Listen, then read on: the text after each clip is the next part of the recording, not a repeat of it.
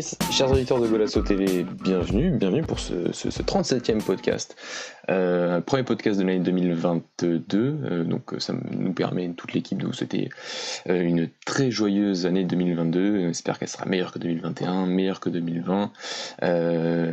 Et, et, pour ce début d'année 2022, on va faire un petit flashback vers l'année 2021 parce que, parce que comme euh, l'année dernière, on avait décidé de continuer cette tradition et de faire nos petits Golasso Awards 2021. Euh, Donc, euh, contrairement à, nos, à nos lauréats de fin de saison qui sont généralement plus portés sur euh, la première division portugaise, la Liga Noche l'année dernière et la Liga Bewin depuis. Les Golasso Awards, c'est plus international, c'est les Golasso ouverts sur le monde et c'est Golasso sur euh, tous les championnats, pour, tous les championnats, dont le championnat portugais, mais tous les championnats dans le, dans le monde, pourrait dire. donc l'année dernière, on avait lu le meilleur entraîneur et le meilleur joueur, donc c'est un certain Luis Castro et un certain Bruno Fernandes qui avaient gagné ces deux titres. On a décidé de rajouter un Award cette année avec, euh, avec euh, le titre de meilleur joueur de U21, donc né en dessous de l'année 1999. Et pour m'accompagner ce soir, enfin ce soir parce qu'on enregistre ce soir, Alex. Alex, comment tu vas? Salut Mathieu, salut tout le monde, ça va? Bah, Bonne année à, tous, on espère surtout la santé dans, ces, dans cette période compliquée. Puis ouais, voilà, heureux de, faire de revenir sur Discord et de faire ce Golasso. Ouais, mais pour un podcast. C'est un podcast. c'est un podcast. C'est quand même Discord reste euh, quelque chose d'intéressant pour enregistrer des podcasts. C'est pratique. Et on a avec nous aussi Dany. Dany, comment vas-tu? Très bien et toi Mathieu? Bah, Très bien, on enregistre après ma frayeur étant donné que Carvalhal reste bien à Braga mais a failli partir. Donc, euh, mais, euh, il va partir un jour ou l'autre, hein, mais il faut que je fasse à l'idée. Hein. mais non, moi ça va, toi, toi ça va, tu, tu, tu, fais des choses bah, sur Discord. J'ai envie de faire la promotion de ton Discord, tu l'as pris en main, notre Discord communautaire. C'était intéressant hier, donc, donc voilà. Donc, tu... Peut-être que j'en parle un peu. Parle-en un petit peu, ou à la fin, comme tu veux, mais euh, fais ta promo tout de suite. Bah, j'essaie de, de, relancer un peu le, notre Discord communautaire où bah, ça nous servira. Enfin, moi, je vais m'occuper surtout de la partie Benfica où, euh, où j'essaierai de mettre euh, de l'actu chaque jour, de, de rendre le truc un peu plus vivant et euh, au moins dans la semaine, euh, une fois ou deux, d'essayer de, de, venir euh, dessus, de faire un chat vocal où on, on parlerait de l'actualité et on essaierait de débattre par la suite. On l'a fait euh, hier. donc ça s'est plutôt bien passé, les gens ont bien aimé, donc j'espère que de, de, plus en plus on aura, on aura du monde dessus. ça nous permettra aussi d'être peut-être des fois un peu plus spécialisé sur, sur, sur un club, contrairement au moment où on fait nos podcasts ou euh, nos émissions, on parle un peu plus de l'actu en général et non pas précisément d'un club et ça peut, certaines personnes peuvent apprécier aussi ce côté-là. Super Dani, super promo. Et on va commencer, donc, euh, parce que parce qu'il faut bien, faut bien commencer. Donc, on a décidé de commencer par, les, par notre nouveau trophée, le trophée du meilleur espoir de la, saison. Euh, on a fait un top 3 à chaque fois, on vous délivre le top 3 à chaque fois.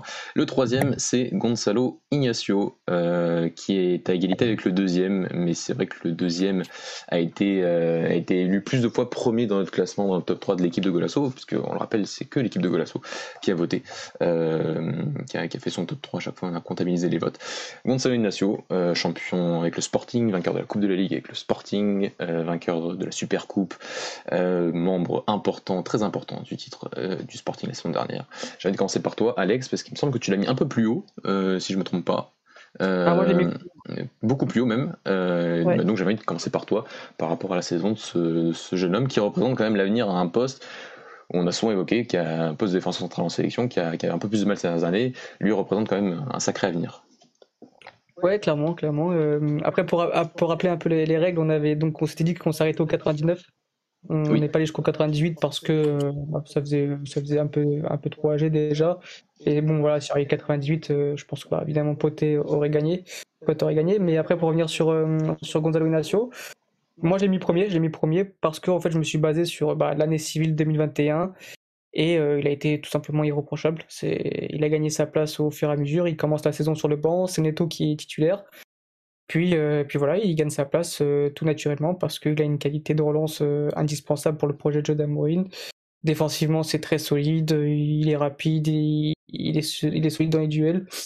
Voilà, euh, c'est un défenseur qui n'était pas très euh, comment dire connu au sein du centre de formation il y a quelques, quelques années. C'était surtout Eduardo Quaresma. C'est Eduardo Quaresma d'ailleurs qui, qui est titulaire au tout début de l'ère Amorim. Et euh, Gonzalo Anacio euh, joue avec la U19, hein, donc il fait, il fait, il fait U19 euh, équipe A quasiment directement. Il, directement, il passe quasiment pas par U23 et encore moins par la, par la B.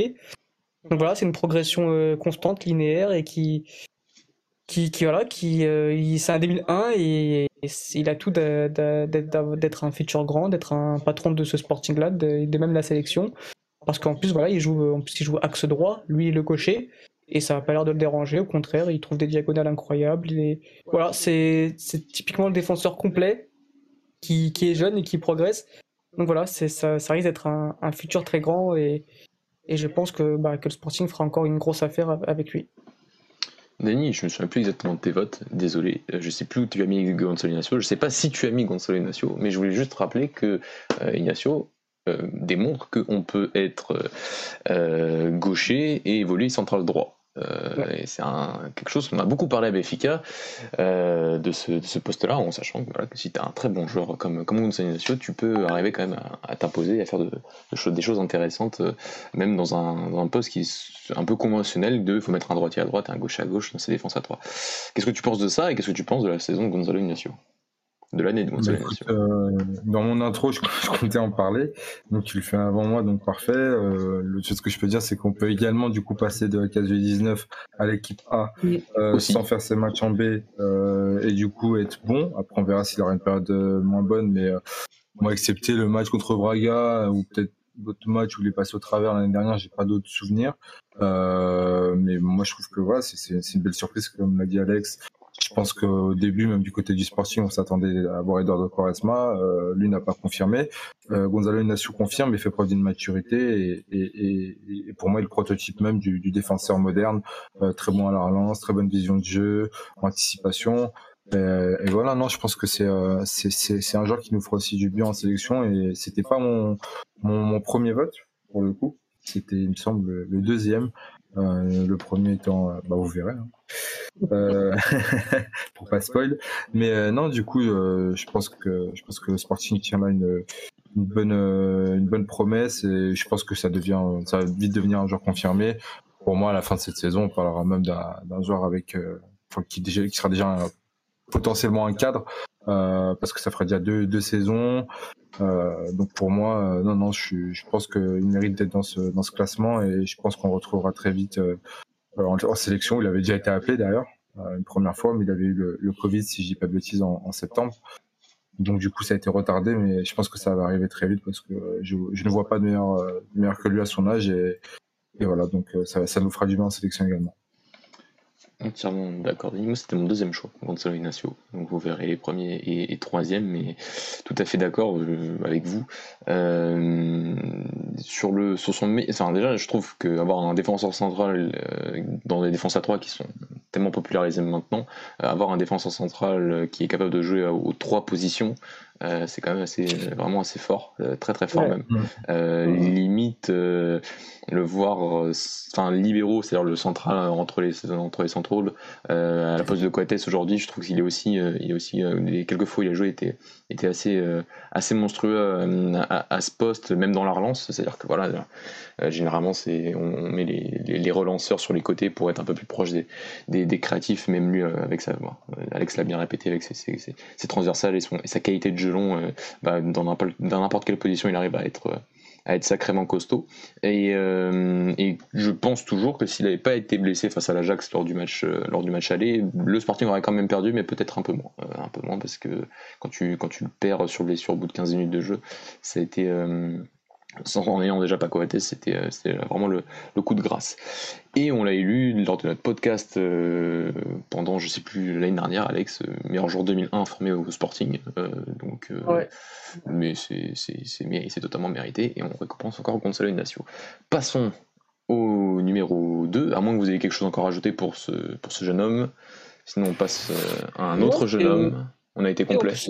Vas-y, Alex. Ouais, non, au dehors de, de, de l'aspect football, que c'est un garçon qui a la tête toute faite mm. et ronde et qui, est, et qui est très intelligent, même dans sa communication. Euh, dans... Ouais, tu sens vraiment que c'est, il a vraiment le prototype du, du, futur grand parce que dans la tête, bah, il y a son entourage qui est correct. Euh, lui, il fait, il en fait pas des caisses, tu, tu l'entends très peu. Et c'est vraiment, euh, vraiment agréable et, tu sens vraiment qu'il a tout pour aller très, loin. Pour te compléter, Alex, et je voulais le dire, mais, mais tu fais bien d'en parler. Euh, j'aime bien les comparaisons et j'aime bien souvent les comparer euh, aux joueurs qui sont passés chez nous. Il me rappelle beaucoup Ruben Diaz dans, cette, dans cet aspect-là, euh, sans parler de, de, de, ce qui se passe sur le terrain, vraiment en dehors. Et même dans sa mentalité, il me, il me rappelle beaucoup Ruben Diaz. Donc euh, je, je, pense aussi que ça peut devenir vite un leader. C'est pour ça que j'ai parlé de, de, cadre. Et euh, c'est vrai que, que j'aime beaucoup ce qui reflète à ce niveau-là. Et même physiquement. on le voit à l'écran. Tu... Enfin, vous, vous voyez pas, mais c'est vrai que au niveau du visage, il y a une ressemblance. C'était mon instant, euh, visio. Euh, sans transition, numéro 2, donc, euh, pour cette rubrique, les garçons, c'est un joueur qui fait beaucoup parler ces, dernières semaines, mais qui a finalement fait beaucoup parler depuis quelques mois, après son Euro 21 franchement réussi, c'est euh, Vitinha, euh, Vitor euh, Ferreira. vous commencez tous à, le connaître. On a fait un podcast il y a longtemps, Alex. je crois que c'était avant la pandémie, donc ça fait longtemps. sur Vitinha, lorsqu'il est arrivé, est arrivé en équipe première de, Porto, il commençait déjà à jouer pas mal en, B. Depuis, c'est vrai, cette parenthèse Wolverhampton qui n'a pas, pas forcément impacté finalement son niveau, parce qu'on l'a vu en sélection U21, notamment donc à, l'Euro, donc cette Euro divisé en deux en mars, puis en puis en juin et, maintenant depuis son, retour euh, surprenant au FC Porto cette saison, mais, euh, ah mais euh, ça continue. voilà, il, est jeune, il est formé au club et il a quand même réussi à s'imposer dans le, 11 de, de Conceição. Alors, on avait déjà dit un peu à l'époque que c'était peut-être l'un des jeunes qui plaisait le plus à Conceição, vraiment, et que je pense que toujours que son départ aux Wolves n'était pas de fait et qu'il n'était pas forcément d'accord pour son départ. Mais le voilà de retour, euh, six mois, enfin quelques, oui, six mois après son retour à FC Porto, il s'impose. Euh, désolé Dani, mais il a fait euh, deux très grands matchs face à vous, notamment un match en, le match en coupe où, il marque. qui l'a mis premier entre vous deux, je sais plus. Moi j'ai mis troisième, il me semble. Tu as mis troisième, Alex? tu as mis premier? Euh, il a mis, euh, ah non, mis troisième moi. Troisième. Bon bah, il a, il a, fini tous les deux, trois, il a fini troisième. Mais, mais je vais quand même lancer d'abord Alex sur sur Vitinha, sur sa progression, sur son début de saison. Euh, Lâche-nous tout le bonheur que tu portes pour ce joueur. Ah, j'adore. Je pense qu'on l'adore tous. Hein, peut-être, euh, bah, pas peut-être par Dani parce que forcément c'est il joue dans, dans le et qui a bah, forcément tu, tu, apprécies moins quand, quand un joueur il joue. tu m'en as entendu parler avant. Enfin, tu sais, euh, j'apprécie beaucoup le joueur, mais malheureusement là, il est. c'est pas pareil, quoi.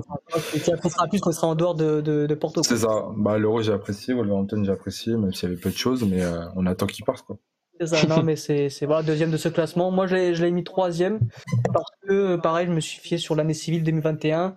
On peut pas dire qu'à Wolverhampton, il a, ça a été une grosse réussite. Il a fait qu'un match, mais quel match contre West Ham, si je dis pas de bêtises, ou je sais, je sais plus. C'était un, il a fait un gros gros match en première ligue. Il a fait la talonnade là? Ouais, je sais plus. C'était euh, c'était un match où il faudrait que je retrouve, mais il a été exceptionnel. Mais voilà, on peut pas dire que son, sa, saison à Wolverhampton fut, vraiment réussi. Mathieu l'a dit, c'était une véritable surprise de, le fait qu'il n'ait pas l'option parce qu'elle était que de 20 millions. Moi, je pensais vraiment, tout le monde pensait qu'ils allaient, qu'ils allaient lever. Euh, manifestement, non. Et je pense qu'ils sont en train de se mordre les doigts parce que la saison qui est, enfin, la demi-saison qu'a fait Vitinha, et pareil, il a gagné sa place au fur et à mesure parce qu'il a trop de qualité. Quoi. Enfin, on avait fait, on avait parlé un peu en studio. C'est un joueur qui te permet de ressortir le ballon proprement. C'est un joueur qui ne perd pas le ballon. Et en plus de ça, c'est un joueur qui te, qui te casse des lignes, qui te provoque des occasions, qui crée des choses. Euh, il y, a eu, euh, y a eu au journal jour, je crois, qui a sorti toutes les stats comme quoi, bah, qui prouvent comme quoi c'est le meilleur milieu de Porto tout simplement, euh, parce qu'il sait tout faire. il avait un axe de progression, c'était le jeu sans ballon. il a l'air d'avoir progressé là-dessus en première ligue et surtout avec Conceição. Le joueur qui récupère le plus de ballons, c'est le joueur qui, parcourt le, plus de kilomètres. Donc voilà, quand, un joueur allie une qualité technique balle au pied et en plus qui est très bon sans ballon, bah ça, en fait un super joueur. Et Vitinha est un super joueur, euh, devient un joueur complet. Pareil, c'est un 2000, donc euh, très jeune.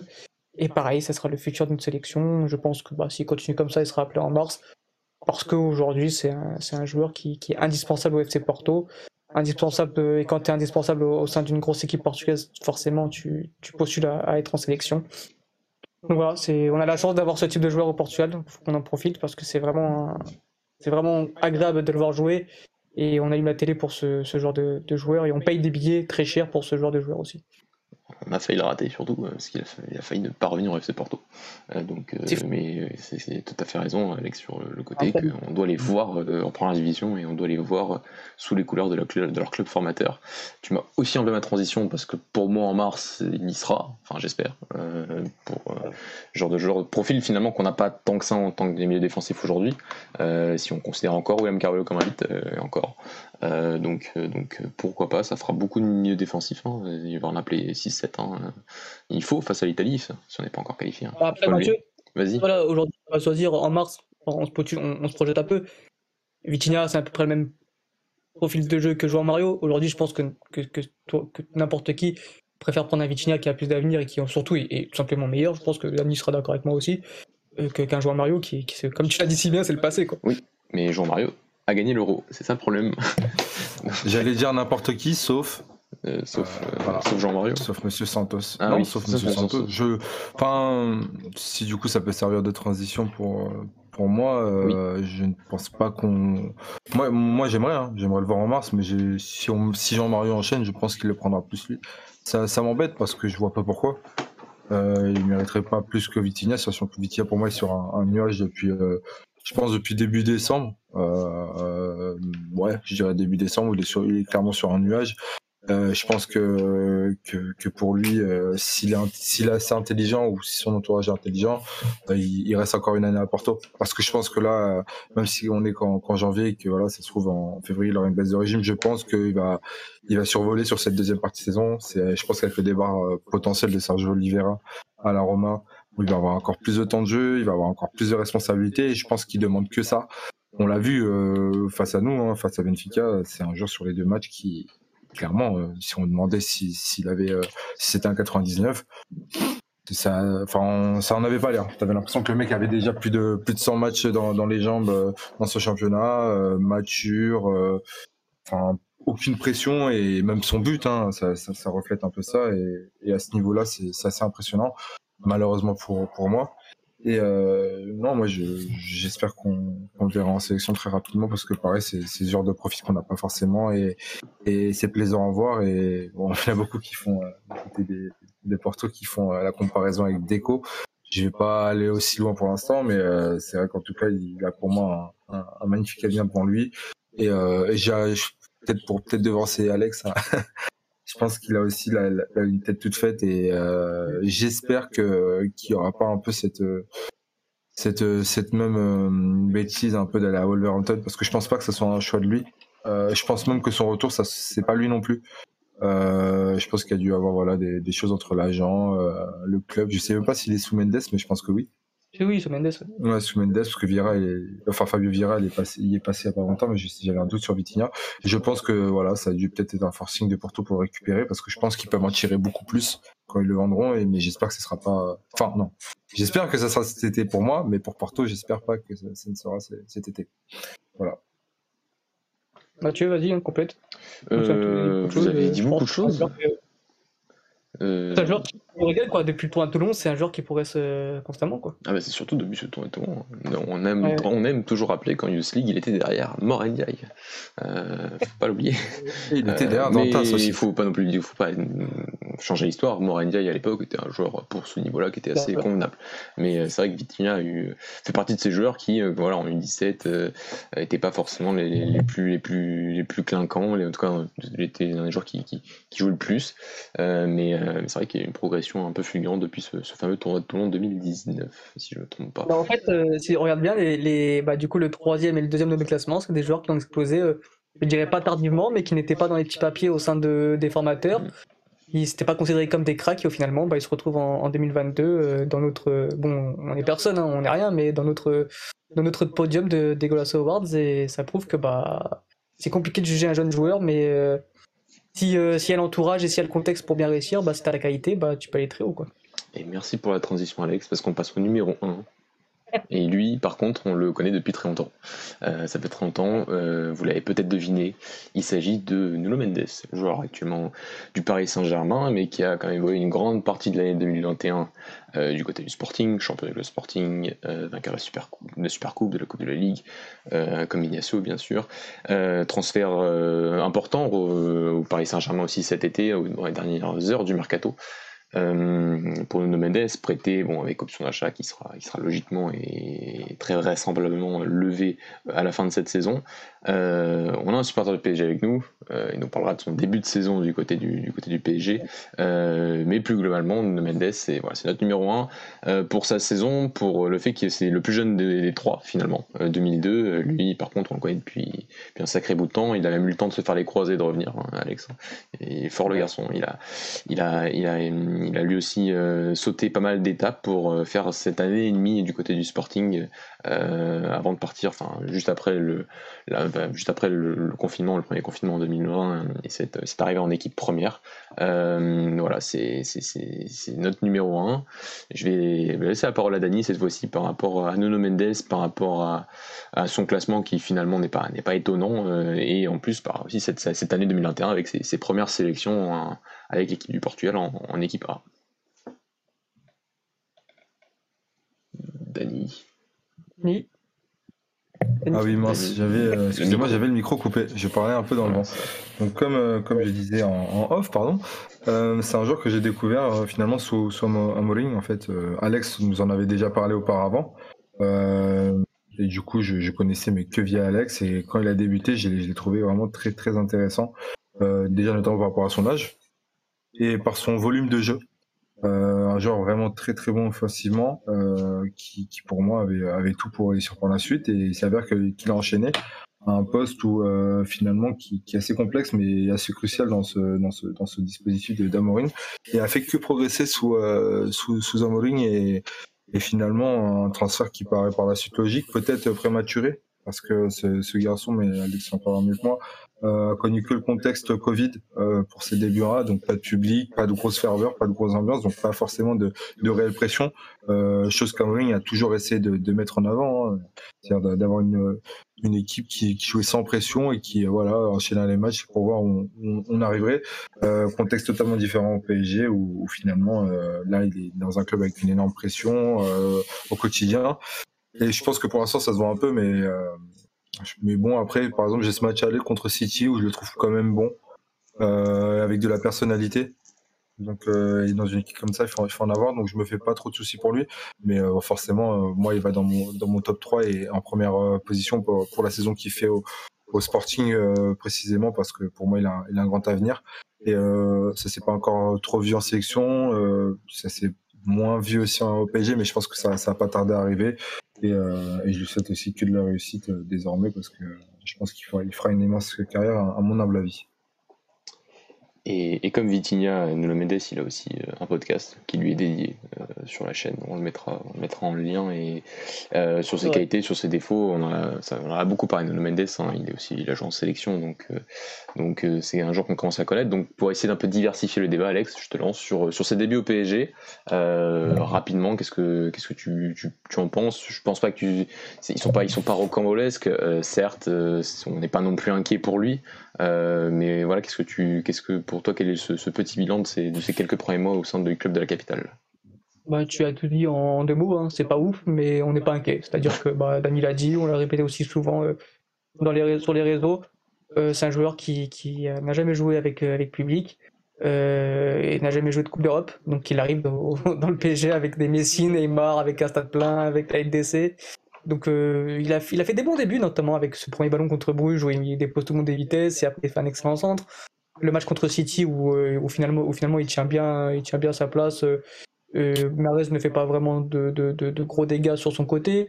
Voilà, euh, c'est pas fou parce que déjà le, le, le schéma tactique de Pochettino ne le, permet pas d'exploiter toutes ses qualités. Il a toujours joué dans une défense à 3 et lui en tant que piston, là il se retrouve dans une défense à 4 c'est pas son fort, on l'a déjà, on l'a déjà répété en plus Mathieu, euh, que, dans une défense à 4, il peut avoir quelques soucis de placement. Mais voilà, tu sens que pareil, bah, il tremble un peu des pieds, il se lâche pas encore, il, a du mal encore, mais voilà, contre, contre Van, il a été excellent, mais ça reste qu'une nationale 2. tu sens qu'il y a du potentiel, que quand tu le connais, tu sais qu'il va réussir. Moi, je suis pas du tout inquiet, mais il a besoin encore de, de, de, jouer sous, sous pression, de, de, de, moins stresser balle au pied. De, voilà, c'est encore un peu trop, un peu trop neutre, mais on n'est pas du tout inquiet. Et pareil en sélection, en sélection, on, l'a rarement vu euh, bon Nuno Mendes, parce que pareil, défense à 4, euh, contexte public, pression. Tu sens que ça joue un peu dans ses qualités footballistiques. Mais voilà, il apprend, il est encore très jeune, 19 ans, euh, il a toute la toute l'avenir devant lui. Et, et on s'inquiète pas du tout pour, pour ce jeune joueur qui a un excellent pied gauche. Et on l'a vu contre Van qui, euh, voilà, il a, il a une main à la place du pied gauche. Et euh, le jour où il se lâchera vraiment, ça, ça sera vraiment l'un des tout meilleurs à son poste. Oui, si on, fait une rapide comparaison, on a quand même deux contextes aujourd'hui pour Nuno Mendes avec deux coachs, euh, que ce soit Pochettino et Fernando Santos, euh, qui ont beaucoup, beaucoup de mal, et c'est un euphémisme, de mettre quelque chose en place collectivement dans, au sein de leurs équipes. Et finalement, dans le seul projet collectif qu'il a connu, dans, dans, enfin, dans le seul projet euh, où vraiment tactiquement et en termes de collectif, c'était extrêmement bien carré et ça lui permettait d'exploiter toutes, ses, toutes ses capacités. Et c'est vrai que l'année dernière, le Sporting, en termes de, de jeu offensif, les couloirs et cette agressivité sur les couloirs de Mendes et de Pedro Porro était, était primordial. Euh, et c'est vrai que c'est peut-être pas forcément le joueur, c'est l'un des plus importants bien sûr à son dernier côté du Sporting, mais c'est peut-être pas le plus important. Euh, par contre, est-ce que c'était peut-être intrinsèquement le meilleur joueur? C'est pas impossible. C'est pas impossible. Et, euh, et c'est aussi notamment aussi via le schéma qu'il a aussi beaucoup valorisé. C'est un défi aujourd'hui au, sein du, Paris Saint-Germain, avec un contexte différent, euh, défense à 4, totalement différent, public, comme tu l'as bien répété Alex et, et Dany aussi. Donc, donc, donc voilà, mais voilà.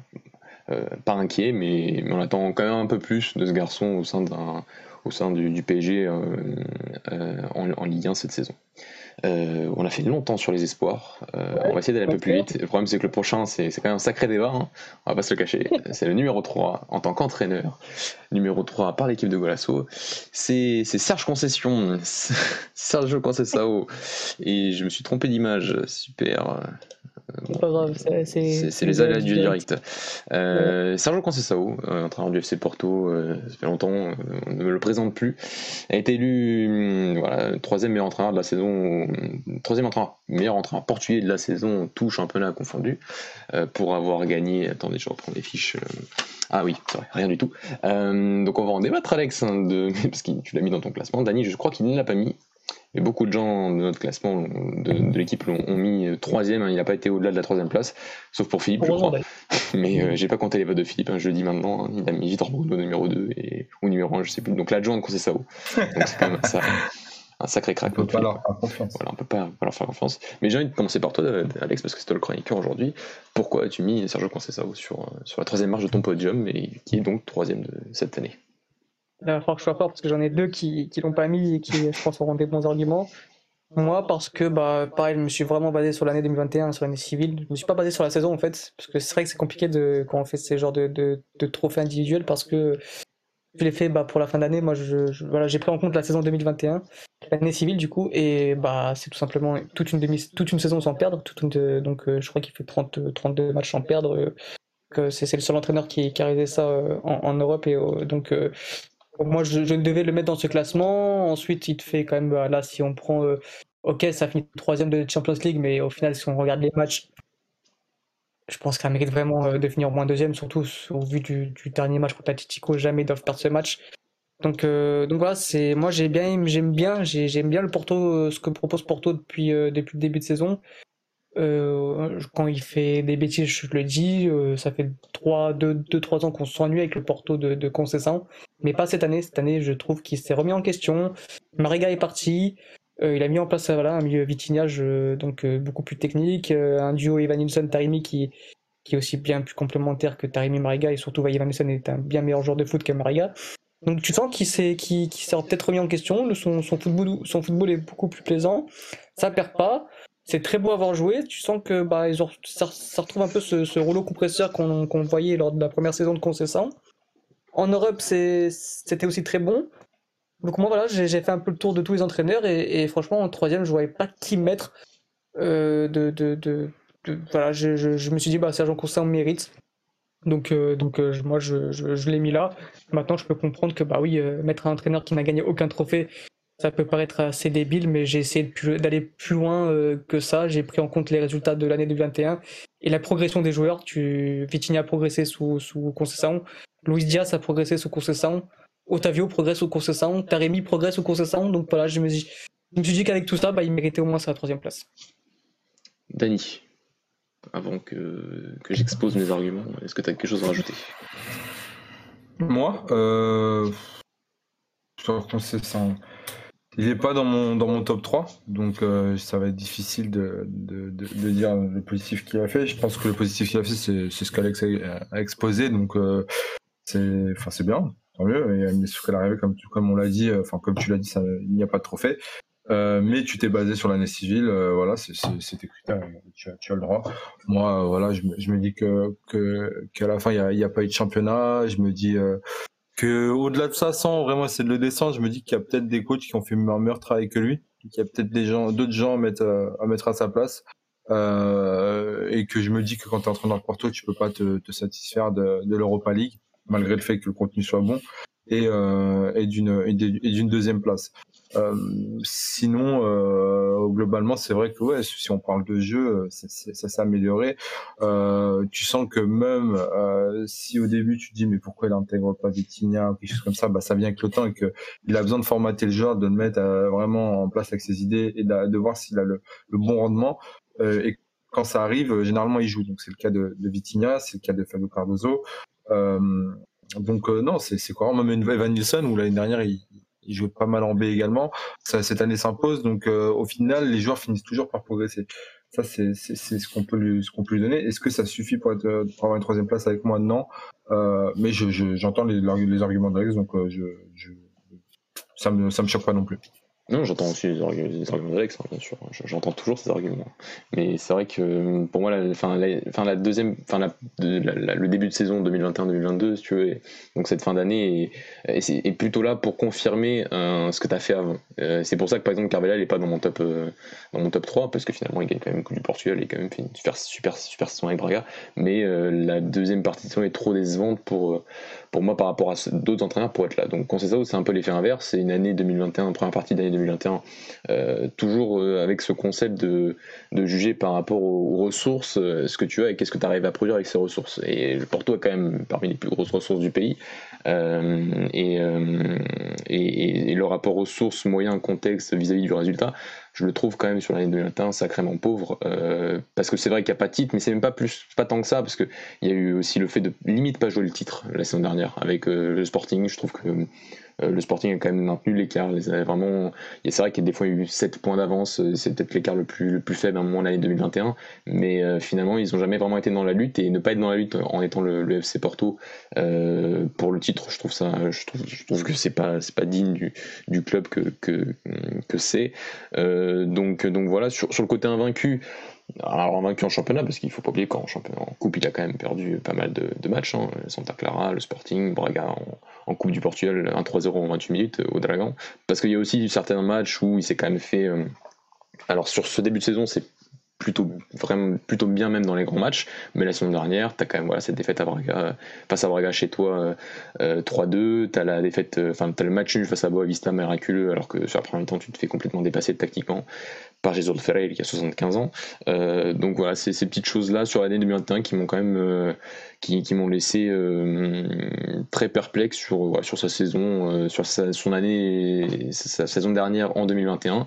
Mais après, je, je, je, conçois largement que son, son année, son début de saison 2021-2022, même si au début j'avais peut-être vraiment peur, non, parce que je suis pas supporter de FC Porto, mais euh, le côté euh, du match au Sporting à la balade, plus le match à Liverpool, euh, pouvait laisser penser à un, large essoufflement, encore plus grand qu'il y a quelques saisons, et finalement il s'est quand même, quand même très bien relevé grâce aussi voilà, à, ces joueurs créatifs qu'il a, et ce second souffle qu'il a, qu'il a, qu'il a remis à son équipe première avec notamment Vitinha et surtout un certain Luis Diaz qui fait quand même qui cache peut-être certaines choses, on le pensait, ça n'a pas été forcément le cas face, à Béfica lors du Classico en championnat.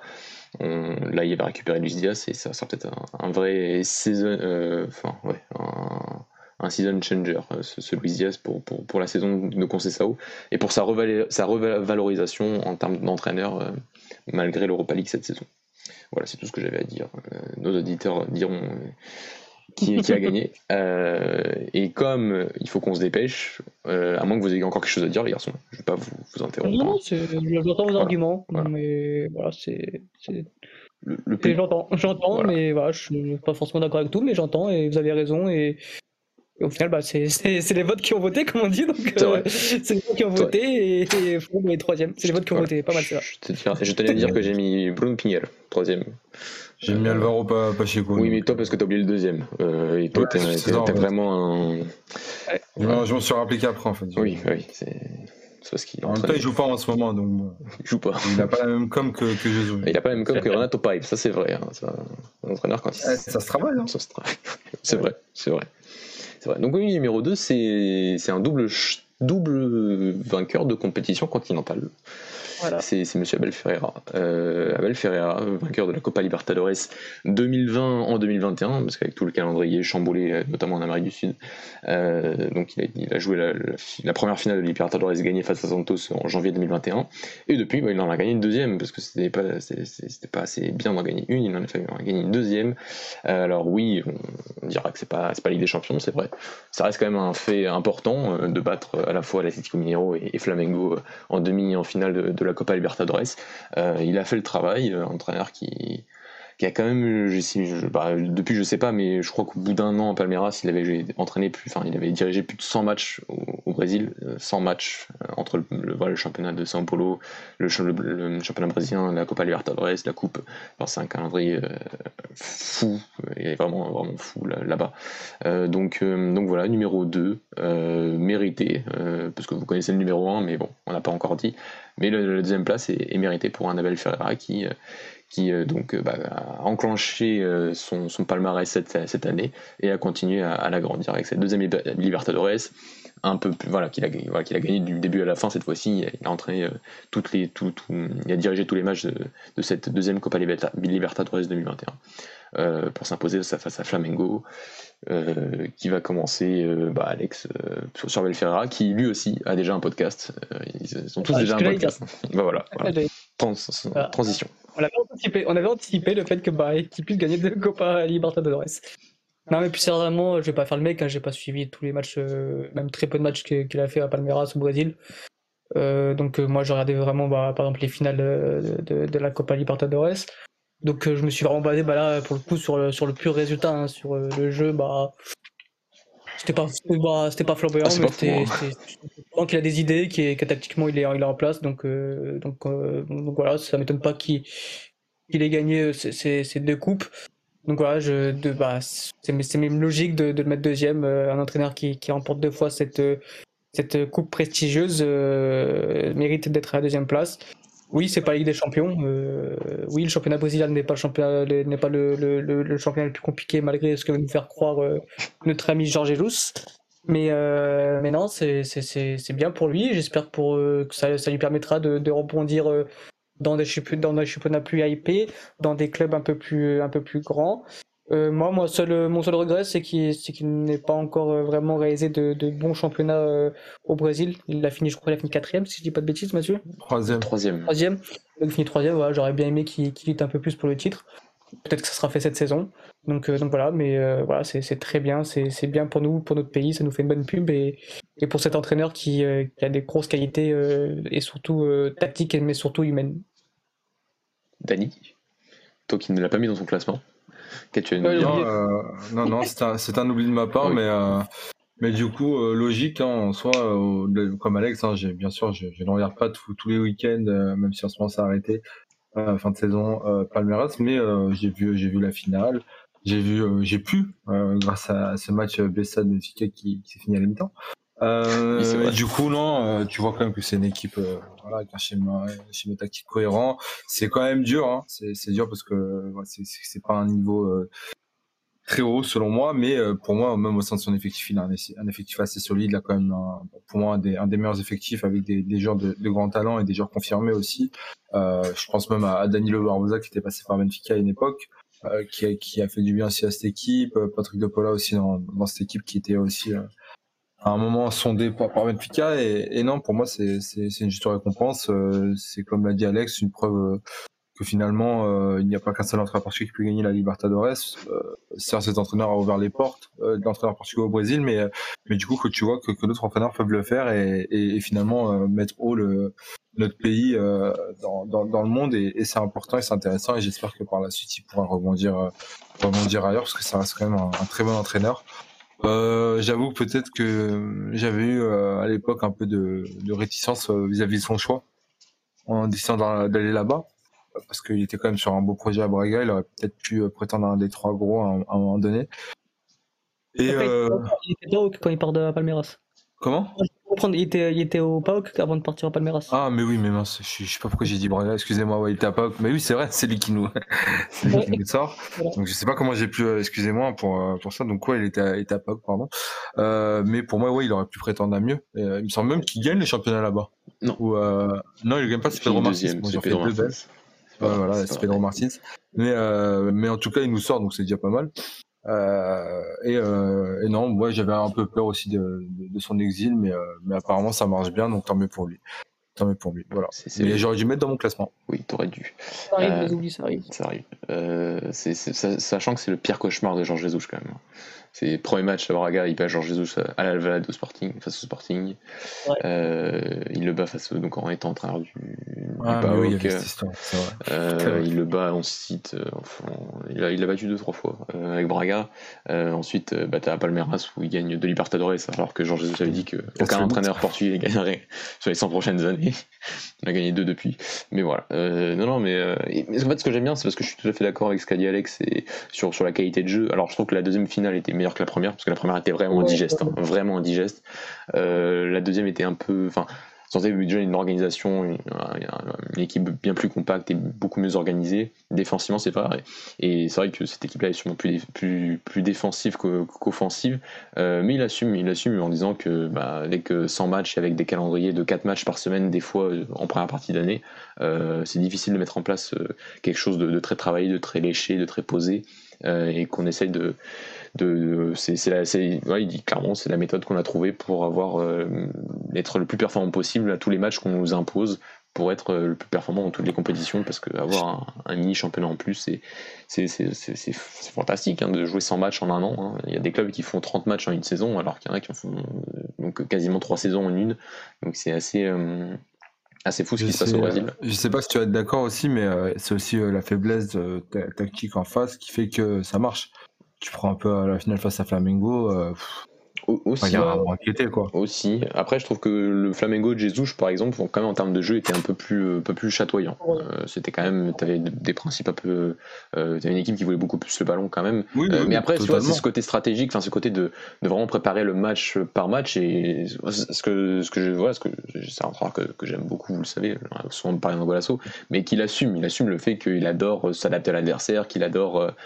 créer des schémas en fonction de l'adversaire du soir et, et, et et si ça passe par avoir une organisation défensive euh, très compacte, bah, il le fera, il mettra une ligne de 5, voire une ligne de 6, et, c'est assumé. Alors, c'est pas forcément euh, son football à Braga, notamment sa première saison, était, et, débuts de ce 3-4-3 au Portugal euh, bah, étaient peut-être plus, plus intéressants en termes de jeu offensif, mais ça reste un entraîneur qui travaille très bien ses matchs, qui est un leader aussi en son vestiaire, parce qu'il n'y a pas que les qualités de tacticien, il y a aussi le leader, l'entraîneur, le, le, préparateur mental, et dans ces aspects-là aussi, il est, il est sacrément compétent et il a, bien réussi à Palmeiras. Maintenant, c'est vrai qu'on attend euh, un projet en Europe euh, et un retour euh, en Europe en espérant voilà, un meilleur projet que, que le PAOK sans, faire, sans manquer de respect au PAOK. Mais, mais voilà, je trouve que c'était déjà à l'époque un entraîneur qui méritait, qui méritait un peu mieux que, que le PAOK Salonique. Et juste, bah, hors sujet, mais je prends deux minutes pour. Ce serait intéressant un jour qu'on fasse un, petit sujet, un petit débat sur sur les idées de jeu des entraîneurs portugais, parce qu'on a l'impression qu'ils se ressemblent un peu tous. Ils ont un peu des, idées de jeu assez, euh, je dirais pas réducteurs, mais voilà, plus euh, on s'adapte à l'adversaire. Et ça, c'est juste surtout, bah, je pense à, à Mourinho qui a fait, bah, a, il a créé beaucoup de bébés. Mais euh, tu sens que, que, là, depuis quand même quelques années, il y a, il y a une nouvelle, une nouvelle vague mm. d'entraîneurs portugais qui essaient de proposer autre chose. Et c'est intéressant parce que moi, ça commence à me fatiguer de voir des entraîneurs portugais qui s'adaptent à l'adversaire, qui proposent un jeu un peu bah, où on se fait pas vraiment plaisir devant la télé. Jardim, Concessin, Mourinho et tout le tralala. Et là, bah voilà, ce serait peut-être intéressant qu'on fasse un jour un petit sujet comme ça. Donc, euh, t'en parler, Mathieu. Je vous jure C'est une très bonne idée, On n'a pas parlé avant, donc ce sera le podcast de la semaine prochaine. Voilà, tous les auditeurs le sauront. Euh, oui, c'est très très bonne idée. Il y, a, beaucoup de choses à dire par rapport, par rapport à, ça. Euh, un autre entraîneur portugais, euh, voilà, qui est, qui, est, fort malheureusement. Euh, à chaque fois que j'évoque son nom, je dis malheureusement, vous le savez. Voilà, parce que le premier, bon, c'est pas, pas, pas, pas, un secret, il sera dans, sur la, la couverture de l'épisode. Hein. Euh, il s'agit de, de Ruben Amorim, entre le Sporting, voilà, champion avec le Sporting après 19 ans sans titre. On le rappelle, 19 hein, ans sans titre. Euh, voilà, vainqueur de la Coupe de la Ligue, euh, Super Coupe, mais aussi, et ça aussi il faut largement le souligner, sorti de la poule de la Ligue des Champions dans un groupe avec l'Ajax, Dortmund et Besiktas. donc, donc voilà, une année quasi parfaite, voire parfaite de le Sporting de, de Ruben Amorim classé premier. Je ne sais pas si on a encore beaucoup de choses à dire sur ce qu'il a fait au Sporting cette saison, les garçons. Donc euh, je vais vous laisser la parole parce que j'en ai beaucoup parlé. Euh, si vous avez quelque chose à rajouter sur, euh, sur, sur cette, cette, année 2021 de, de, rêve de la part de, de Robin Amorim. Bah moi, au-delà de cette année 2021 où il a tout simplement quasiment tout gagné et il a tout simplement remis le Sporting sur le devant de la scène à lui seul, Vraiment, enfin, c'est, lui qui a construit le Sporting, qui les a remis euh, sur le devant de la scène. Et, euh, et moi, surtout, c'est bah, ça fait deux ans qu'il, est devenu coach principal. C'était le 4 janvier 2020, Mathieu, c'est ça? Coach d'une équipe première. Une équipe première, ouais. donc c'était son match avec Braga contre la Bessade. Ce merveilleux 7-1 où il avait tout simplement, où Braga avait surdominé, ce, ce match-là. C'était un régal à voir. Donc voilà, ça fait deux ans qu'il, qu'il entraîne. Et tout simplement, bah, c'est tout simplement lunaire ce qu'il fait. Enfin, c'est euh, sur l'ère moderne, il n'y a pas eu meilleur en termes de points gagnés, en termes de, de, défaites. Il a, perdu que trois matchs. C'est fou, c'est fou. C'est la des stats affolantes. Euh, en termes de jeu, c'est pas voilà, comme c'est pas non plus, c'est pas c'est pas du total régal. Surtout lors de, de, la première saison de Sporting, on s'ennuyer quand même sur certains matchs, sur beaucoup de matchs. Cette saison, c'est bien mieux. Euh, même si j'ai préféré quand même voir le, le Braga d'Amouine que le que le Sporting d'Amouine, mais tu sens que qu'il que, est en train de mettre sa patte et que c'est tout simplement très fort ce qu'il fait. Et voilà, trois défaites en 70 matchs, c'est juste énorme en termes de stats, en termes de jeu. Tu sens que rien ne peut n'arriver au Sporting. Que même quand ils perdent, même quand ils se retrouvent à 10, même quand il y a des, des, des faits de jeu, il y a des, il y a des blessés, euh, Palimia, Coates, tu sens qu'ils gagneront quoi qu'il arrive et ça c'est vraiment très fort à 36 ans d'avoir mis en place cette mentalité. Bravo à Maureen, euh, premier de notre de notre Golasso Awards et ça risque d'être il risque d'être souvent sur, sur notre podium parce qu'il a vraiment des, très grosses qualités, pareil tactique mais aussi surtout humaine. C'est un entraîneur qui est très proche des joueurs, c'est l'ami des joueurs et ça je pense que dans le football moderne euh, c'est indispensable. Il a tout compris euh, dans sa com, il est énorme. Enfin voilà, c'est il y a zéro point, il y a zéro deux fois à lui trouver, donc euh, on espère que ça va continuer. Et voilà, j'ai pas de mots pour décrire cet entraîneur.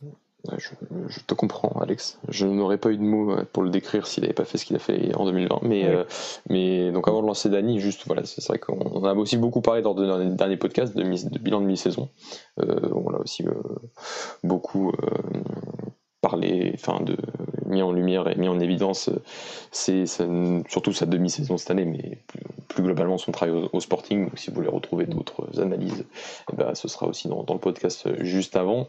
Et voilà, et avant de lancer Dany, euh, bah, dire que, ouais, c'est la marque d'un, la, d'un entraîneur aussi. Euh, d'un futur très grand, ça reste aussi cette capacité à avoir des équipes qui, qui limite donnent l'impression vraiment de, de, de contrôler l'imprévisibilité qui est liée au football. Et tu as l'impression que, bah voilà, que c'est vrai que c'est plus sur l'aspect défensif, son équipe euh, sur, sur, ces moments-là est, est, extrêmement, extrêmement bien, préparée, bien et extrêmement, extrêmement forte et, et ça, ça, dégage une confiance ensuite pour, tout, pour tous les autres moments. Et il y a aussi un peu cette, cette réinvention, limite, euh, voilà, il parce que Matheus Reis reste un joueur qui euh, on prend cet exemple-là qui n'est pas, qui pas Nuno Mendes, alors il, a quand même un profil différent, et malgré tout, il a quand même réussi à trouver d'autres cordes pour, euh, pour pouvoir rendre le Sporting euh, toujours aussi compétitif. L'arrivée de Sarabia et l'arrivée officielle de Paulinho, officieuse si on veut dire, en ce début de saison, fait en sorte que, aussi que son, jeu est, est, quand même un peu meilleur, même si ça marque toujours un peu moins, euh, aussi lié à son avant-centre qui a, du mal à planter, même s'il a mis un triplé la semaine dernière et que, peut-être qu'il arrivera à, confirmer euh, toutes les attentes que les supporters euh, portaient en lui au niveau de l'aspect de la finalisation, parce que dans le jeu, moi je trouve qu'il n'y a pas non plus un énorme écart de niveau lorsque ce que faisait Paulinho Braga et qu'à ce niveau-là, il est, toujours aussi performant. Dany, est-ce que tu as un, mot pour conclure sur, sur le meilleur entraîneur? Bravo à lui. Voilà, merci. Euh, on passe. c'est vraiment ton dernier mot. C'est au dernier Franchement, euh, c'est, ça devient de plus en plus compliqué de parler de lui. il n'y a pas assez de superlatif, hein, malheureusement, je le sais, mais voilà. Mais, on est honnête. Hein, il, fait, du bon boulot et malheureusement pour moi. Et quand t'es supporter, quand supporter de Béfica ou de Braga, t'as, un peu le seum, hein, on va pas se le cacher. Passons au meilleur joueur, les garçons. Euh, bon, là aussi, il n'y a pas énormément de suspense, mais le troisième, euh, bah, bah, il est troisième. Euh, il s'appelle Cristiano Ronaldo, joueur de la Juventus en première partie d'année, joueur de Manchester United, joueur de deuxième partie. c'est pas dingue collectivement, mais individuellement, bah, Cristiano est toujours là à 36 ans, il est toujours dans nos classements. On est en 2022 quand même, hein. et il est toujours là, c'est vrai. D'autres joueurs portugais qui aujourd'hui bah, arrivent à à le, concurrencer finalement, mais pas au même âge. Euh, donc voilà, euh, euh, il me semble qu'Alex l'a mis troisième, si je me trompe pas. Hmm. Je crois que moi, je sais plus, je sais plus, j'ai plus peut-être en. Si peut-être je l'ai mis, forcément j'ai dû le mettre, mais. Donc donc voilà, hmm. donc Alex, qu'est-ce que un petit mot sur sur Cristiano Ronaldo, il, a, a aussi pas s'il n'y a, plus de superlatif pour Amorim, il n'y en a plus pour Ronaldo. Mais juste pour justifier peut-être cette troisième place, où voilà, c'est plus collectivement qu'étant donné que ça a un peu plombé parce qu'il n'y a pas de titre cette saison, à part une Coupe, euh, coupe d'Italie, je crois. Euh, ça doit être son seul titre de la saison. Individuellement, bah, à 36 ans, euh, en termes de moyens, ressources, bah, en termes d'âge et performance, bah, il y a quand même encore des, choses assez impressionnantes. Bah, il finit tout simplement le meilleur buteur de la Serie A, hein, qui reste un championnat où c'est dur de marquer des buts, simplement. Euh, donc voilà, le meilleur buteur de la série à 36 ans, euh, c'est juste fou. Euh, et puis voilà, il arrive à il arrive à Manchester United, il, plante aussi, il plante, il sauve je ne sais combien de fois l'équipe. Encore une fois, il a sauvé Manchester de la défaite ou du match nul à chaque fois. Et, voilà, tu as l'impression que, ça va jamais s'arrêter. Tu sens que bien, bien oui, forcément dans le jeu c'est dur là, notamment ça fait 5 matchs où il est vraiment mauvais, où, où il passe plus un joueur, ou même ses contrôles, c'est des contrôles à 3 mètres tu sens que bah forcément à 36 ans c'est plus pareil, il a plus la même euh, euh, élasticité de cheville, enfin voilà, c'est normal, c'est mais euh, au niveau des stats c'est juste c'est juste ahurissant encore une fois. Ça va être dur, ça va être dur quand il va arrêter, je je vais pas m'imaginer ce jour-là mais ouais, 36 ans, il est encore là. Et, et il est encore dans notre classement. Et bon voilà, c'est collectivement bah malheureusement ça me fait de la peine pour lui parce que à chaque fois il tombe dans des projets un peu bancals. Et peut-être que c'est lui aussi qui fait des mauvais choix, c'est voilà, c'est pas non plus que la faute des entraîneurs ou du club. C'est dommage pour la fin de sa carrière parce que j'ai peur, j'ai peur d'une fin de carrière un peu en, en dents de scie, c'est-à-dire que bah là Manchester est, quand même très loin de, la Ligue des Champions, je ne vois pas finir en Europa League quoi, je serais déçu de cette enfin je serais dégoûté que ce mec-là finisse en Europa League. Cette légende là doit jouer avec des champions tout le temps parce qu'il a écrit a écrit cette légende dans cette compétition. Et le voir euh, en Europa League ça me ferait vraiment chier. Donc voilà, j'ai un peu peur pour lui, j'espère qu'il va rebondir, que, que Manchester United va rebondir parce que c'est tout simplement une légende de notre foot, euh, de notre football portugais. Tu as, tu, as, dit pas mal de choses, Alex. Je suis en partie, enfin, non, totalement d'accord avec toi sur, sur Cristiano. Euh, Dani, euh, je sais plus si tu l'as mis ou pas, euh, mais. je l'ai mis troisième. Troisième, ouais, je pense que c'est sa place. Je pense que c'est sa place. Individuellement, en tout cas, c'est une bonne place. pour, pour compléter un peu ce que, ce que vous avez dit, c'est voilà, c'est enfin pour compléter, non, je, vais répéter, surtout c'est une grosse saison individuellement. Forcément, il régresse, mais ça reste quand même bah, du haut niveau. C'est surtout à son âge, c'est assez impressionnant. Euh, mais c'est en, fait, je pense qu'on banalise ça parce que c'est Ronaldo, donc on a toujours cette image de Ronaldo euh, voilà, le, un des meilleurs joueurs du monde. Ça, ça, reste un des meilleurs joueurs du monde selon moi. Euh, mais forcément, avec l'âge, ça va devenir plus compliqué. Mais il reste quand même un, un gros niveau, mais malheureusement pas aidé par, par le contexte qu'il a dans, le club où il se trouve, euh, que ce soit United ou la Juventus à l'époque, où euh, forcément il est pas mis, euh, pas il est pas très bien valorisé, même si l'équipe essaie de jouer pour lui, mais ça, ça ne prend pas parce que je pense qu'il n'y a, a, a, pas vraiment de fond de jeu et ça se voit que ça, ça se voit beaucoup à United, ça se voit aussi beaucoup à, à Juventus et c'est bien dommage parce que je pense qu'il mériterait une autre fin. Euh, donc euh, voilà, c'est un peu triste, mais du coup, ça se reflète aussi dans, dans le classement. Oui, après, il, qualifie en huitième de finale Ligue des Champions un peu lui tout seul Manchester United cette saison encore. Donc ça reste le, roi de cette compétition. Euh, et, et, voilà, non, je pense qu'il y, a aussi un, podcast à faire hein, sur, sur le Ronaldo 2022 finalement, que ce soit en sélection, que ce soit avec United, peut-être c'est ses choix de ses choix de club et ses performances qui restent continuellement individuellement très bonnes. Pour moi, il sauve la, saison de la Juventus l'année dernière, hein, à lui tout seul vraiment, euh, en lui qualifiant aussi en Ligue des Champions. Donc euh, euh, donc non, c'est le Ronaldo 2022 bah, fait encore parler, c'est normal, ça reste ça reste notre, Cristiano national, mais, mais la troisième place, voilà, je pense qu'elle est, elle est méritée vis-à-vis des, des, deux qui sont devant lui, sans transition, enfin avec transition, euh, le numéro 2. Bon, en vrai, on pourrait faire un peu le... pourquoi on a choisi le numéro 2 à la place du numéro 1. Euh, il y a quelques arguments pour et contre, mais, euh, mais voilà, le numéro 2, c'est Jean Cancelo. Euh, qui joue dans l'autre club Manchester, Manchester City. Euh, Cancelo, peut-être sa meilleure année individuellement, euh, peut-être, dans, dans, ce City de, de Guardiola, qui a fini numéro, numéro 2 de notre, de notre classement. les garçons, je vais commencer par Dani, parce que Cancelo, c'est quand même, c'est quand même sèche à l'académie. ce sera peut-être un, grand regret de ne pas l'avoir vu, bah, comme on voit, comme on a parlé avec Guitina tout à l'heure, ou Mendes, de ne pas l'avoir vu une saison au moins sous les couleurs de Benfica, euh, à l'époque euh, préféré à, ce crack d'André Almeida. Euh, Dani, qu'est-ce que tu qu'est-ce que tu en penses? Qu'est-ce que tu penses de la saison de Jean Cancelo surtout? De l'année de Jean Cancelo Comment? J'ai pas entendu ce que tu as dit Alex. Le moment où il de l'eau de Javel. Euh, J'ai toujours pas entendu. C'est le moment où il prend de l'eau de Javel. Ah Non, euh, pour le coup, euh, très très euh, satisfait de sa saison. Il y a eu un, moment un peu plus compliqué, un peu d'avril-mai, où je pense sur cette demi-finale retour, où on le voit moins. et malheureusement, c'est arrivé à ce moment-là un peu crucial de la saison. C'est dommage, mais globalement, ça reste sa meilleure saison. tu sens que le mec a passé un cap. Euh, très bon offensivement, défensivement aussi, où, où forcément, c'est là où il avait le plus de lacunes pour moi et euh, où euh, il, a, il a réellement passé un cap. Et offensivement, en fait, c'est surtout qu'il a un entraîneur qui sait, qui sait en fait mettre à profit toutes ses qualités, en étant voilà latéral intérieur, latéral gauche, latéral droite. il, joue partout et, et c'est assez, c'est assez fantastique. Euh, pour nous et pour les supporters de City surtout.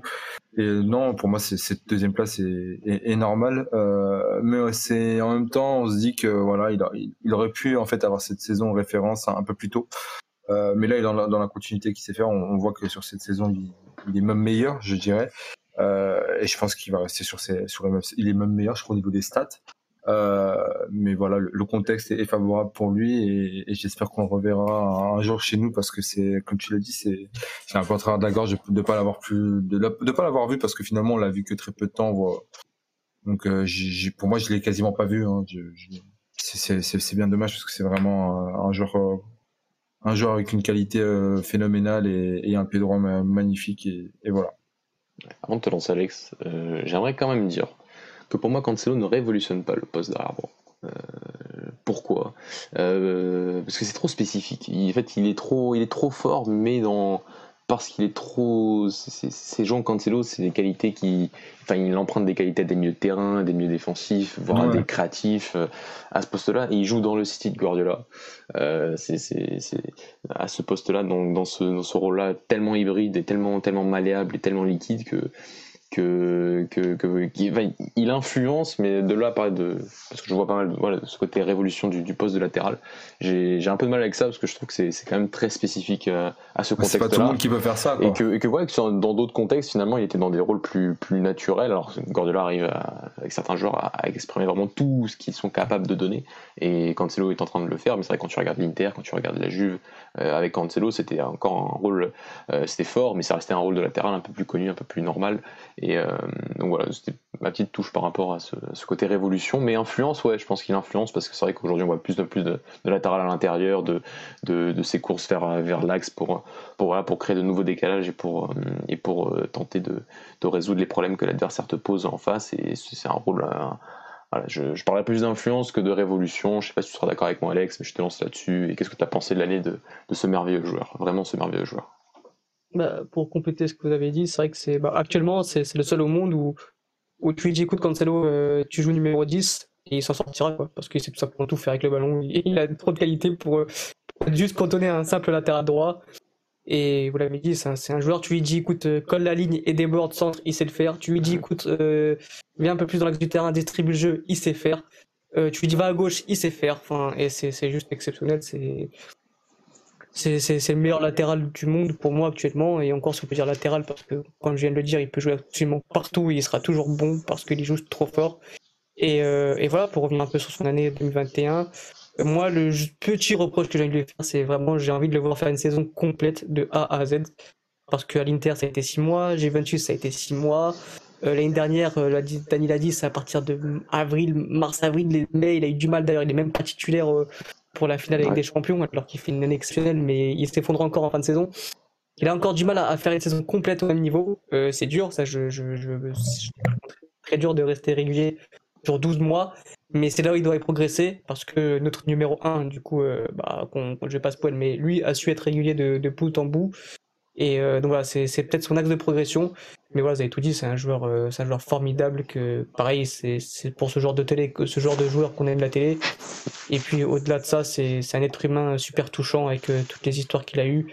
Euh, voilà, t'as envie d'aimer ce joueur, t'as envie de le regarder jouer, t'as envie de l'apprécier. Donc bravo Joao Cancelo et on espère que tu feras que tu feras au moins dans ta carrière une compétition internationale parce que tu le mérites. À 27 ans, t'en as encore jamais fait et c'est franchement un, gros gros regret. Bah, vous allez voir, on va pas se qualifier et à 29 ans, il aura toujours pas une compétition internationale. Ce sera l'énorme chat noir.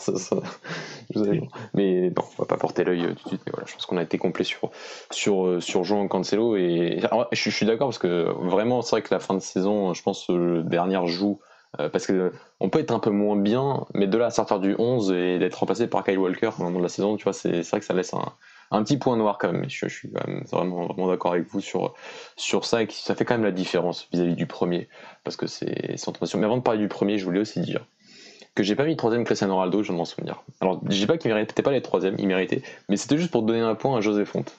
Parce qu'on se rend pas compte quand même, mais José Fonte, il a été champion de France avec Lille en tant que capitaine, et que sur l'année 2021, bah, il s'est quand même qualifié aussi pour, euh, pour, euh, pour, pour les huitièmes de finale des champions, en ayant, je crois, il avait comme un trophée d'homme du match face à Séville euh, à 39 piges, en Ligue des Champions, donc euh, c'est la, définition du Benjamin Button portugais, donc voilà, et comme j'adore José ben, je, je, voulais voilà, lui, lui, lui, dédicacer ce point, et j'espère un jour qu'il va avoir un golasso, parce que parce que c'est un, ça, lui et son frère sont, sont des gens charmants, et, et, ils méritent tout ce qui leur arrive dans, dans leur carrière personnelle. Ouais.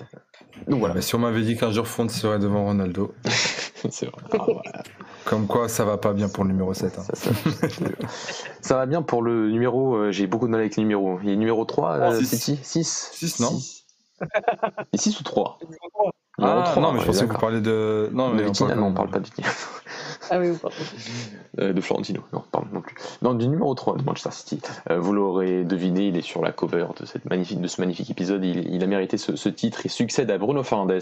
Euh, c'est un autre mancunien, mais de celui de, City, lui aussi. c'est Romain Diaz. Romain Diaz, champion avec Manchester City, finaliste avec des champions, aussi avec le club de, Manchester, vainqueur d'une coupe de la Ligue. De ou la coupe? De Coupe de la Ligue aussi. coupe, voilà, il a joué le roi avec le Portugal. Mais bon, ça, c'est pas non plus hyper glorieux vu le parcours qu'on a fait. Mais, euh, mais lui aussi, et ça aussi, ça a peut-être joué dans nos votes, hein, élu meilleur joueur de première ligue la saison dernière par ses pairs. Donc, euh, donc voilà, Ruben Diaz, numéro, numéro 1. Euh, je vais vous laisser commencer, les garçons, parce que j'ai écrit un poème pour Diaz. Ah, carrément. Non, je rigole. c'est un genre de Béfica quand même, il faut pas non plus déconner. Mais j'ai pris des notes. Hein. parce que moi, il y a des choses, des choses importantes à dire sur Diaz, mais je vais vous laisser commencer quand même. et bah, Seychelles Academy oblige. Dani, euh, sur Ruben, qu'est-ce que tu vas nous dire bah, C'est agréablement surprenant. Euh, c'est un joueur qui, pour moi, avait vraiment énormément de qualité pour s'imposer au niveau après Benfica. Mais je ne m'attendais pas à, avoir une si grande euh, montée en, de niveau, pardon. Et, je dois dire, je suis agréablement surpris parce qu'il y a beaucoup de, de, points faibles où il a progressé. Euh, il y a beaucoup de, il y a beaucoup même au niveau de la régularité, euh, du niveau imposé en, première ligue. Euh, je m'attendais pas à voir ça. Je savais que c'était un homme aussi qui pouvait être très très bon dans les gros matchs, mais je m'attendais pas qu'il ait aussi rapidement, parce que vraiment le, le, on est, on a, il a, il a quoi, il a un an et demi même pas de maison? Enfin non, ouais si, un an et deux trois mois parce qu'il part en et il fait pour moi une, une saison mais incroyable. Ça, là, il est moins, il est moins bon, mais finalement tout en étant bon parce que je pense que c'est difficile d'être de, nouveau encore à ce, à ce niveau. Euh, mais c'est ce qu'il doit pour moi aller chercher. C'est son objectif maintenant sur sur le long terme, c'est répéter ce genre de performance parce que c'est très très rare euh, de voir un joueur s'imposer comme ça dans une équipe euh, de première ligne en, venant directement de Ligue et euh, finalement d'être une référence à son poste immédiatement, même si ça lui a, valu d'après le, classement du Ballon d'Or d'être quand même pas parmi les meilleurs défenseurs de centraux. Enfin, il y en a quand même trois qui passent devant lui, donc c'est quand même assez énorme. Euh, et oui, comme tu l'as dit, d'être le meilleur joueur d'Angleterre, ce qui est euh, oufissime. Euh, même s'il y a eu quelques absents, mais il fallait, il fallait être là, même, même dans son club, parce que dans son club, il y a quand même des, gros noms. Et, et il l'a fait. Et franchement, chapeau, capitaine de City. Donc, le leadership est présent. Pas assez bon pour être capitaine à Benfica, malheureusement, mais ça, c'est un autre sujet.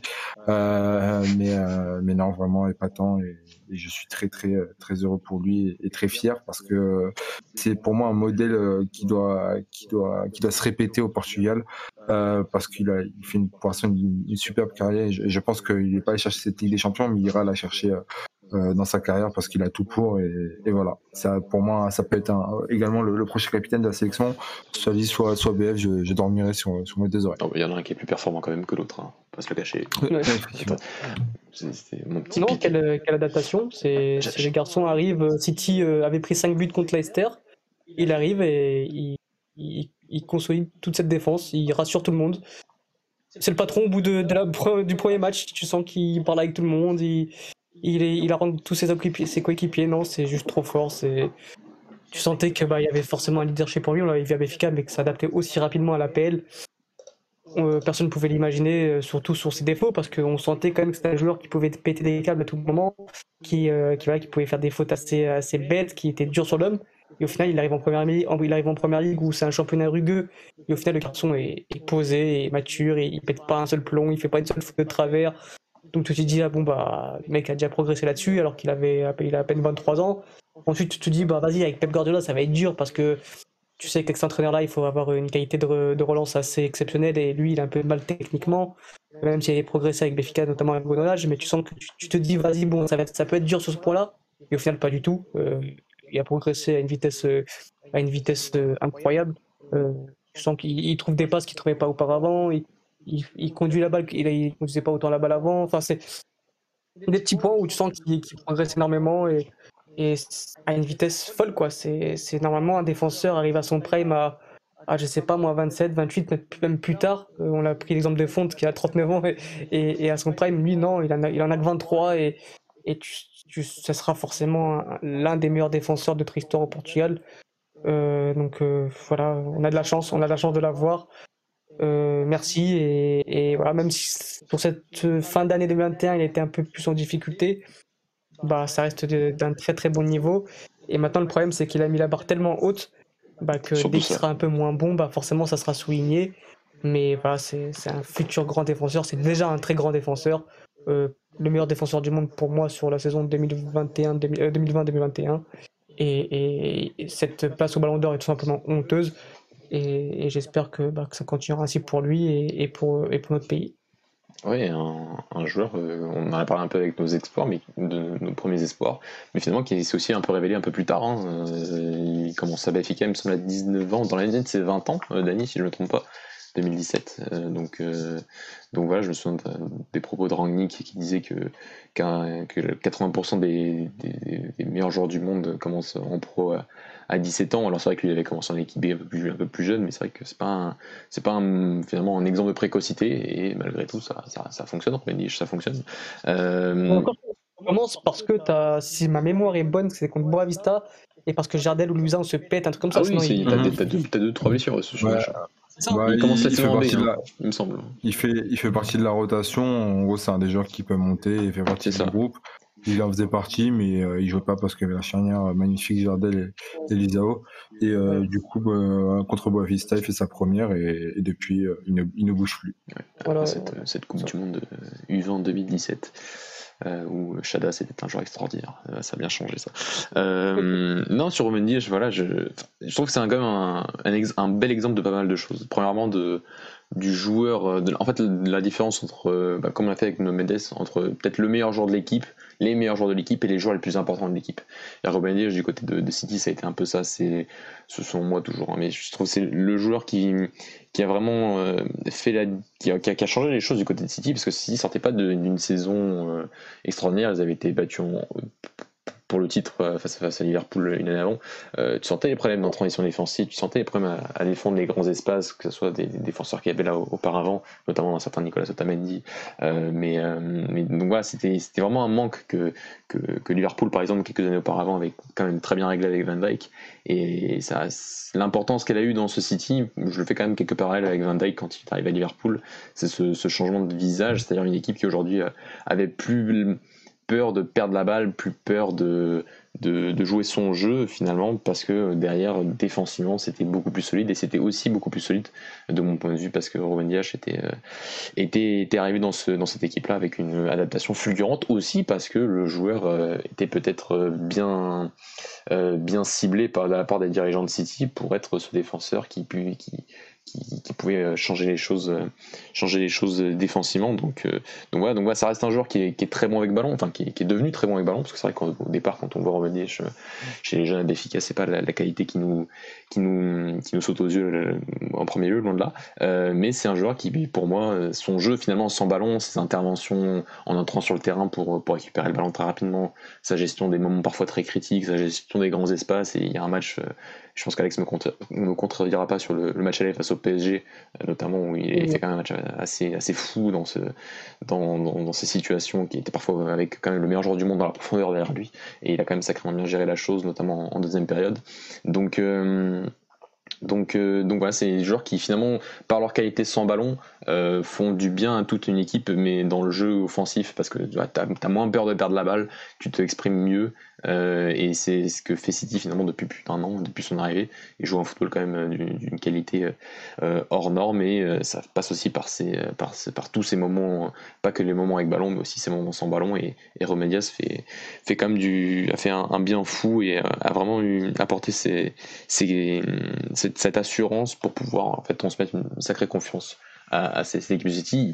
Bien sûr qu'il y a un collectif énorme autour, mais ça a été une pièce pour moi qui est un peu plus importante que les autres. Et si on l'enlève, eh ben, je trouve que la performance au sein de cette ligne défensive bah, baissera un peu plus, beaucoup plus même, que si on enlève même un Bernardo Silva, même un De Bruyne, même un, un à, ce City-là. Et bah, tu as quand même des remplaçants derrière qui peuvent quand même, euh, et, collectivement, quand même faire en sorte que la performance ne bouge pas trop sans Ruben Dias, euh, même encore cette année, même si c'est vrai que la barre est tellement haute que quand il est un peu moins bien, on s'en rend compte, mais euh, même cette année encore, je trouve que s'il n'est pas là, euh, ce City-là peut, pas avoir des problèmes. On le voit face à Leicester notamment, où, il est là, mais c'est une équipe qui, qui, qui, encore, qui peut avoir des failles encore dans ces moments de, contre-attaque adverse. Et, d'avoir pris cette face à Leicester lors du Boxing Day, c'était assez, assez révélateur.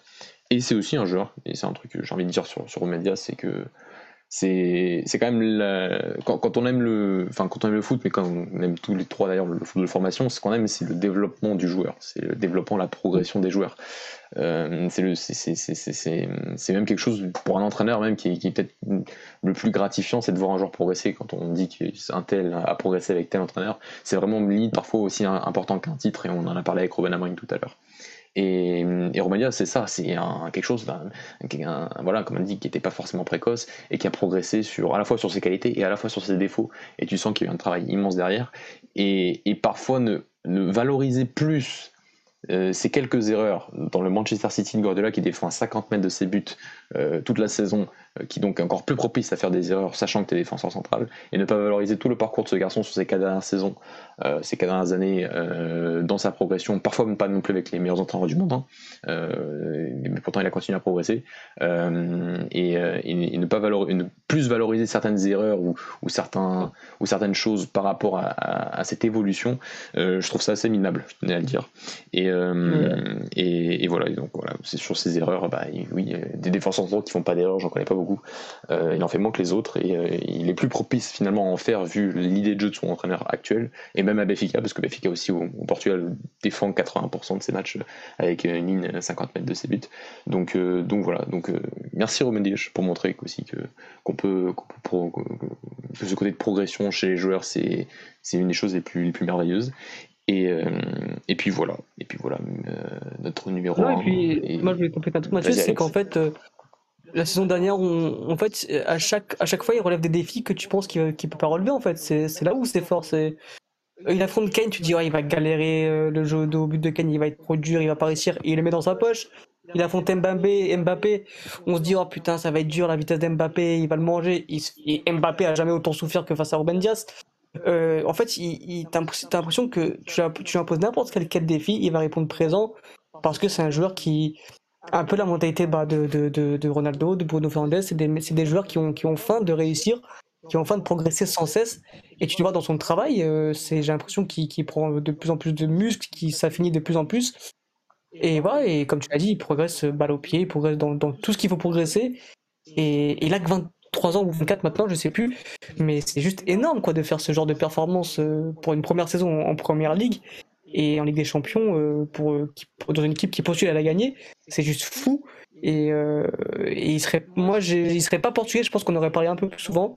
Je pense que sa nationalité, bon, j'ai pas envie de faire la victime ici, mais je trouve que ça, ça, ça, ça le joue des tours aussi parce que euh, il a rien envie à la première saison de Van, pour moi et, je trouve qu'on l'a pas mis en avant et son classement au Ballon d'Or le reflète d'ailleurs et c'est dommage parce que vraiment c'est sa, saison est ça et comme ce qui, fait, ça au bout d'un moment c'est juste la com il commence un peu à le comprendre mais je pense qu'il faut qu'il en joue encore plus encore plus là ça devient progressivement le capitaine de City et je pense que ça sera vite gommé euh, forcément, avec le temps, ça va devenir une référence et, il y aura même, je pense, une rivalité entre les deux qui va s'installer naturellement, qui sera faite par les médias et ça sera que bénéfique pour lui, je pense.